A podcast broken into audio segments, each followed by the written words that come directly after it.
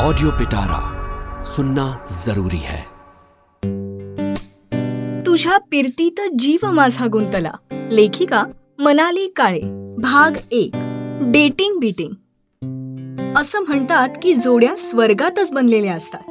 पृथ्वीवर येऊन आपण फक्त आपल्या जोडीदाराला शोधण्याचं काम करायचं असतं. पण दोन अशा व्यक्ती ज्यांचं लग्न होणं शक्यच नाही जे एकमेकांसाठी बनलेच नाही. अशा दोन व्यक्ती कधी एकत्र येऊ शकतात का? त्यांची जोडी ह्या पृथ्वीवरच जमणं शक्य नाही. तर स्वर्गात तरी कशी जमेल?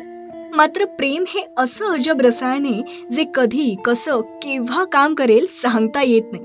आजवर अनेक वैज्ञानिकांनी अनेक शोध लावले. जोवर एखादी गोष्ट पुराव्यानिशी सिद्ध होत नाही तोवर विज्ञान ती मान्य करत नाही. मात्र प्रेम दिसत नाही सिद्ध करता येत नाही. पण वैज्ञानिक देखील त्याचं अस्तित्व मान्य करतात. कारण त्यांना सुद्धा कधी ना कधी प्रेम झालंच असेल की. अशीच काहीशी विचित्र प्रेम कहाणी आहे शिवची. शिवाजी मोहिते सत्तावीस वर्षांचा नाशिकमध्ये राहणारा एक तरुण मुलगा. तरुण म्हटलं की आपल्या डोळ्यासमोर एक विशिष्ट छबी तयार होते. मात्र शिव तरुणाईपेक्षा वेगळा होता. लहानपणापासून घरी छत्रपती शिवाजी महाराजांच्या गोष्टी सांगितल्या ऐकल्या जात असत. शिवचे बाबा फावल्या वेळात पोवाडे गात. शिवला लहानपणापासूनच पुस्तकं वाचायची सवय लागली होती. छत्रपती शिवाजी महाराजांच्या आयुष्यावर आधारित असलेली अनेक पुस्तकं त्यांनी वाचून काढली होती. मग छत्रपती संभाजी महाराज मग शाहू महाराज आणि मग पेशवाई. संपूर्ण मराठा साम्राज्याचा जणू अभ्यासच झाला होता त्याचा. इतिहास विषय घेऊन आता तो पीएच डी करत होता. अवतीभवतीच्या मित्रमैत्रिणी जेव्हा सिनेमातल्या हिरो हिरोईन्सच्या प्रेमात पडत होते तेव्हा शिव मात्र इतिहासाच्या प्रेमात पडत होता. हळूहळू गड किल्ले त्याला खुणावू लागले.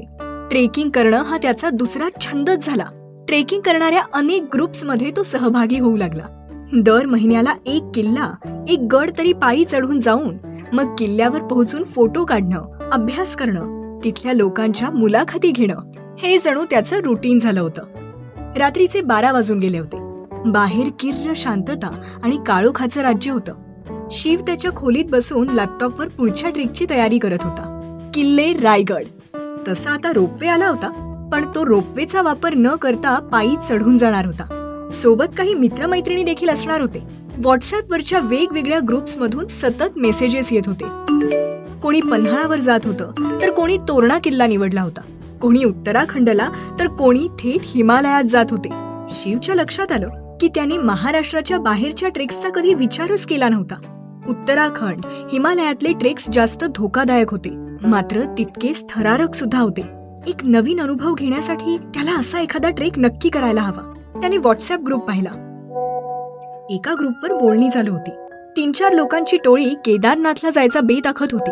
केदारनाथ साक्षात शिवशंभू जिथे वास्तव्य करतात ते ठिकाण.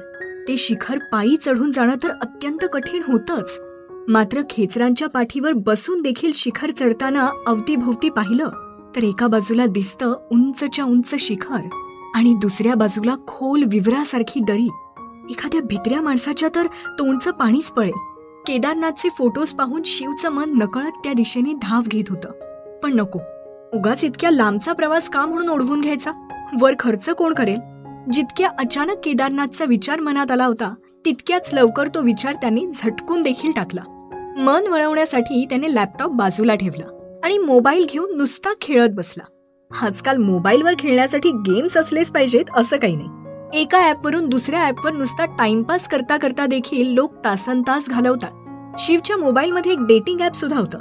आजकाल असे अनेक डेटिंग ॲप्स आले होते आणि तरुण मंडळी हटकून त्याचा वापर करू लागली होती. पूर्वीच्या काळी लग्न जमवण्यासाठी विवाह मंडळ असत. मात्र आजच्या काळात ती जागा डेटिंग ऍप्सने घेतली होती.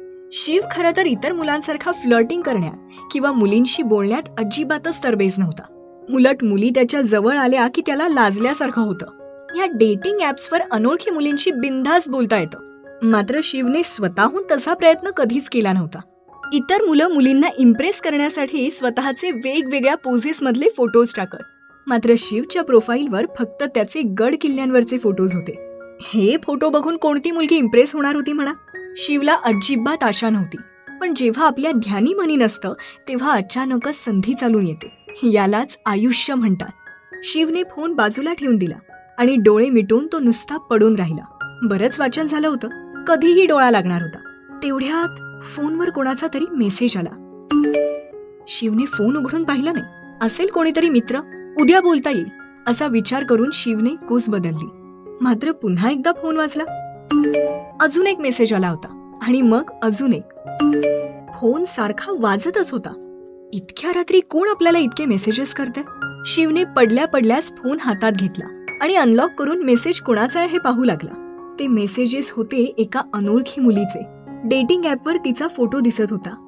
कुरळे लांब केस गव्हाळ रंग टपोरे डोळे मॉडर्न आत्मविश्वास असलेली मुलगी.